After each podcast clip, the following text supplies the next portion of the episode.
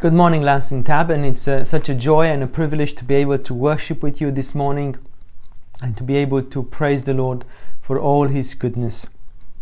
I just want to say thank you, Glennis, for uh, reading the scripture for us this morning, and thank you, uh, Rebecca, for leading us in worship. Before we look uh, at this passage in Second John, let us pray to the Lord and ask for His help. Lord, we come to you and we realize that we can't do anything without your help. We thank you for the scripture. We thank you for the word of God recorded in it. Thank you, Lord, that uh, it's a light on our path and in our journey with the Lord, we can look there and find guidance. We pray that you will speak to us this morning and we pray that in truth we will build up and will grow in love. In the name of Jesus Christ and through the Holy Spirit we pray. Amen. Truth in Love is the title of this message today. Um, and Second John is uh, one of the shortest books in the Bible, together do, together with uh, Third John, um, and both of them have 13 verses. And together with First John, they make uh, well, they are part of a, a, trilogy. And in in this book, the author uh, addresses um, the false teachings um, on the person of uh, our Lord Jesus Christ. It might be a short uh, letter, but uh, in the same time, it has a lot of weight to it.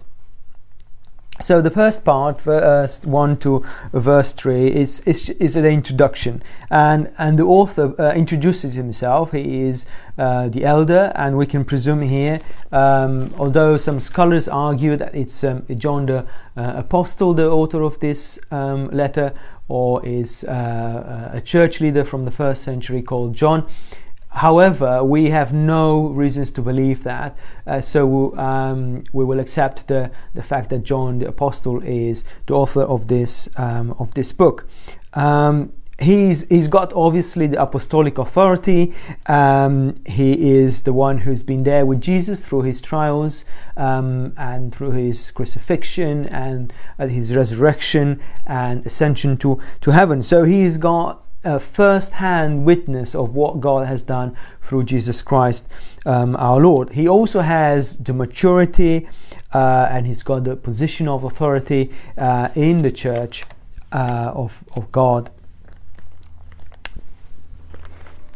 So he addresses his letter.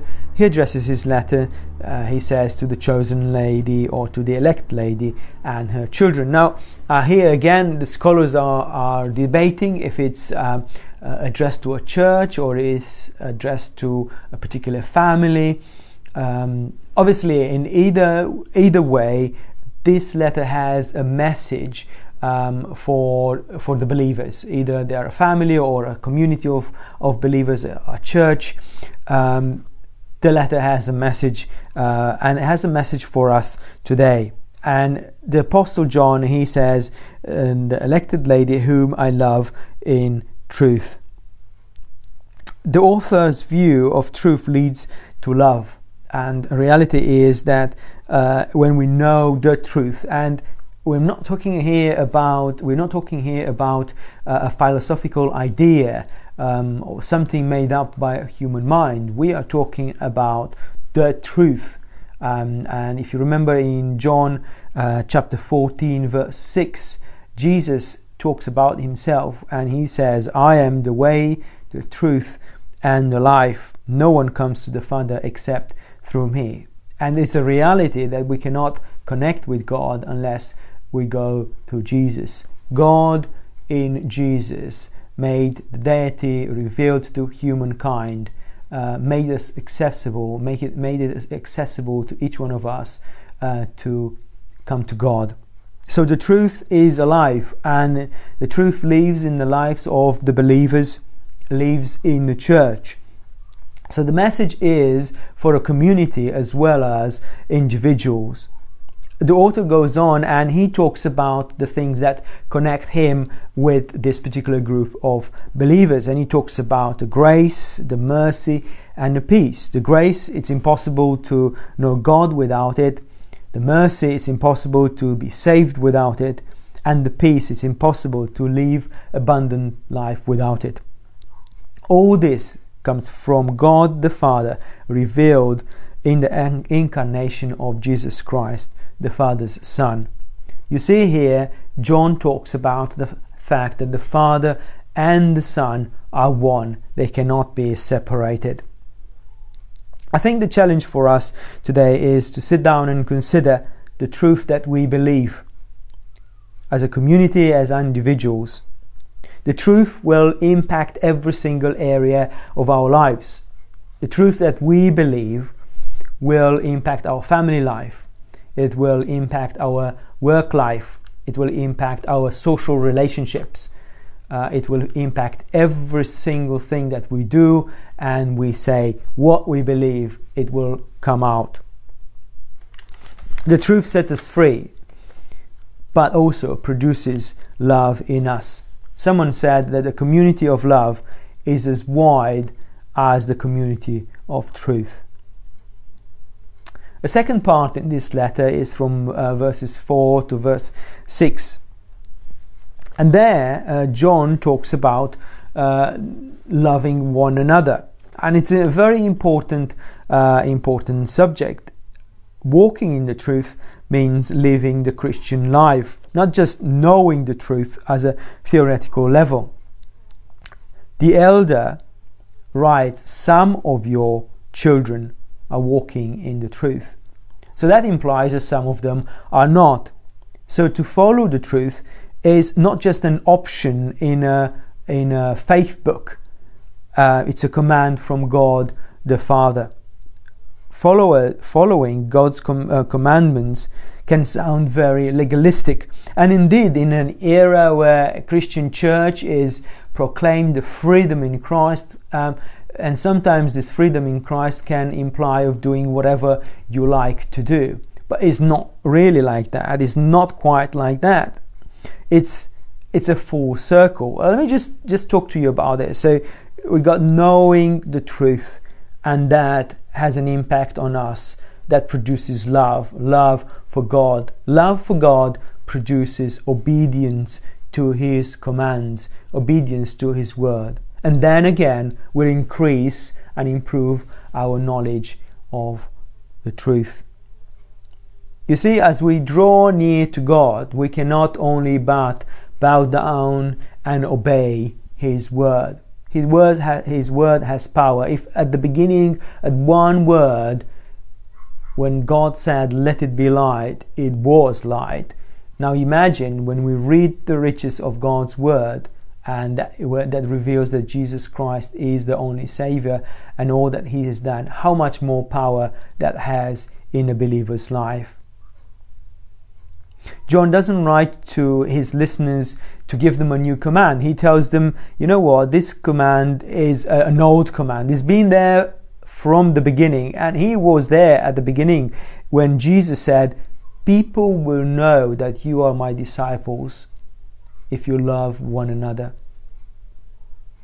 Love is not necessarily uh, uh, emotional, but it can be. Love is a response to God's love.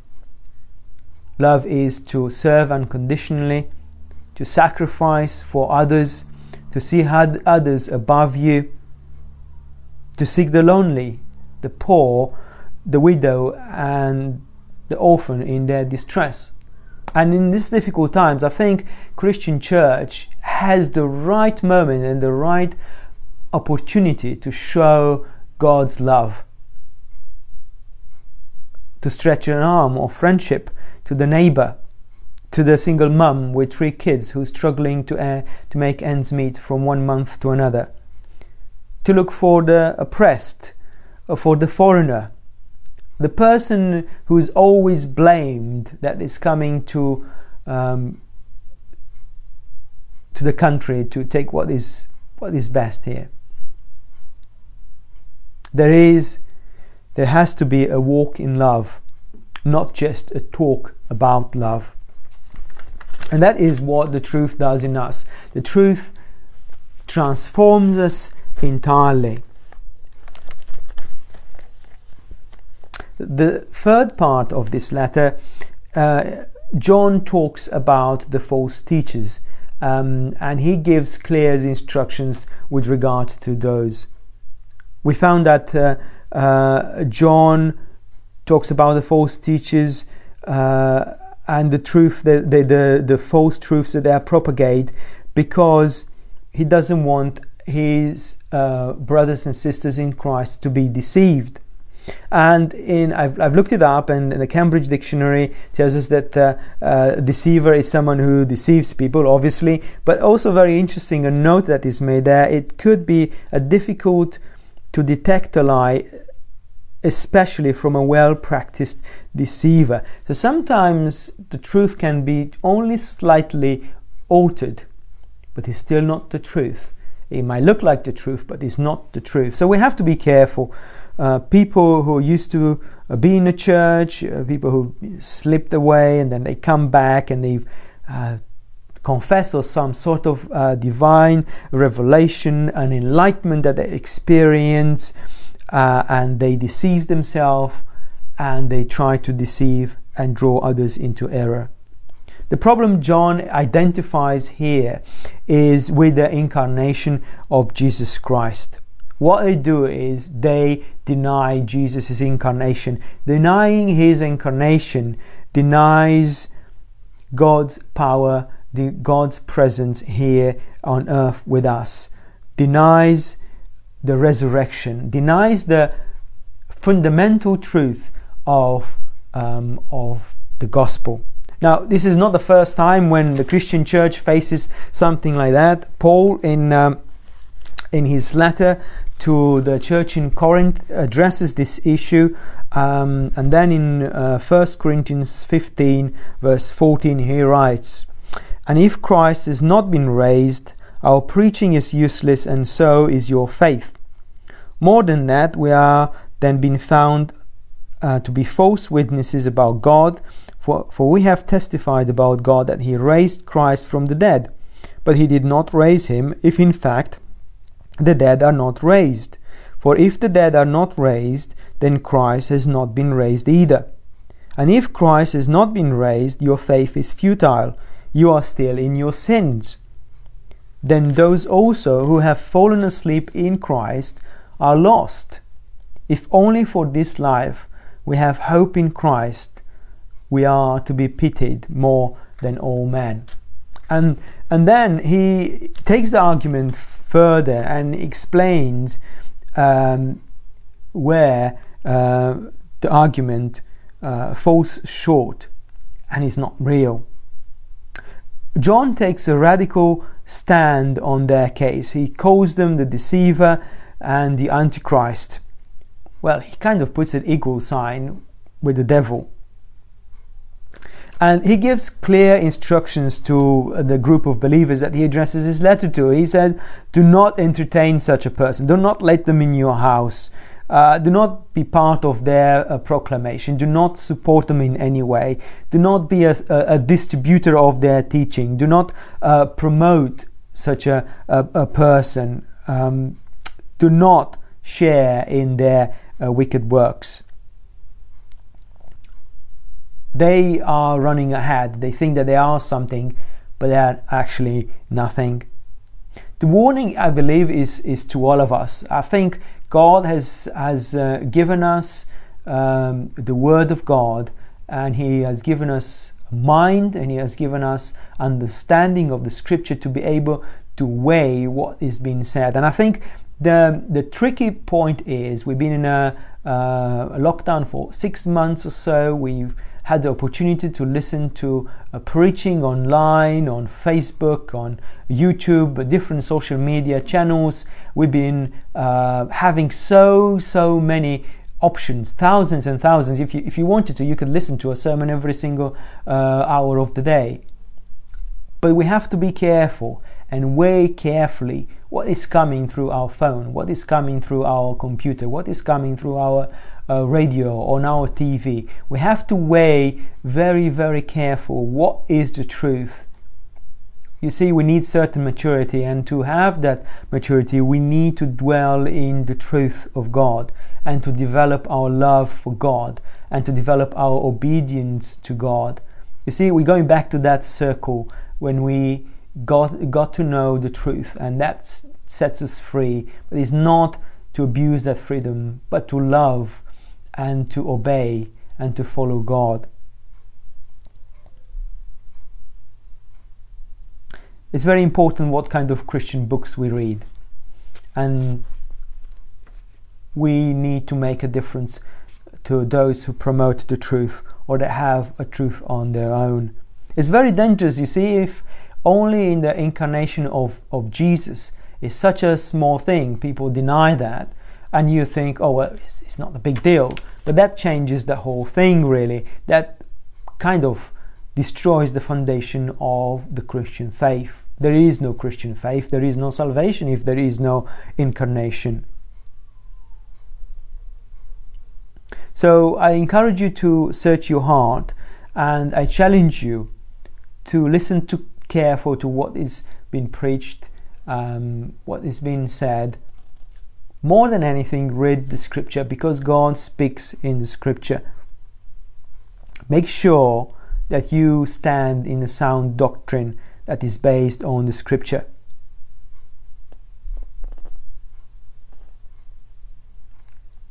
And we're going to close this morning by saying that John didn't write anymore. He says to his listeners, uh, I'm, I'm going to stop with the writing here. I'd rather have real fellowship. I'd rather be there face to face with you. I'd rather have the joy of um, seeing you and speaking to you face to face, although there are many other things that I wanted to write to you. And I think after so many months of being away from each other, we all feel that need to see you. But we still have to be patient. We still have to follow the rules. Uh, we still have to protect each other and protect one another. That is part of loving us and loving God and loving the truth and walking in the truth. So may God bless you and keep you and maybe always be with you. In Jesus' mighty name.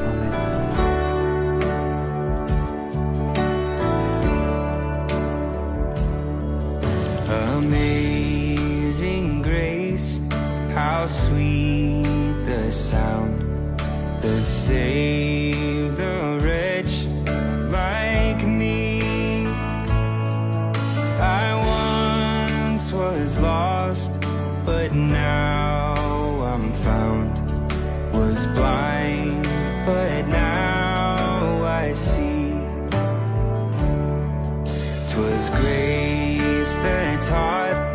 my heart to fear, and grace my fears relieved. How precious did that grace appear the hour I first believed. My chains are gone, I've been set God, my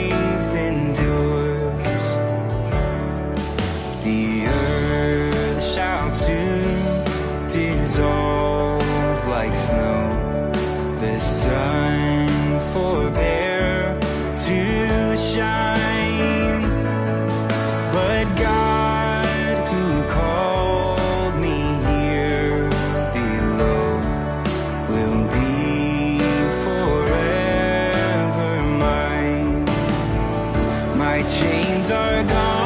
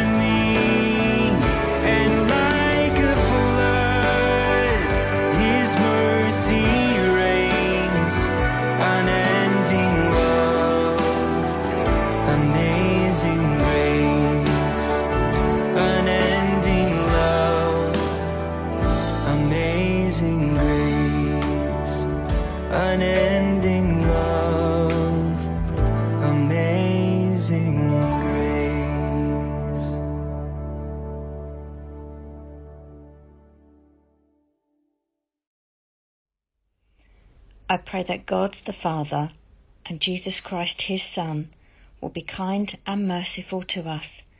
May they grant us peace and truth and love. And may the blessings of God the Father, Son, and Holy Spirit be with us now and forevermore. Amen.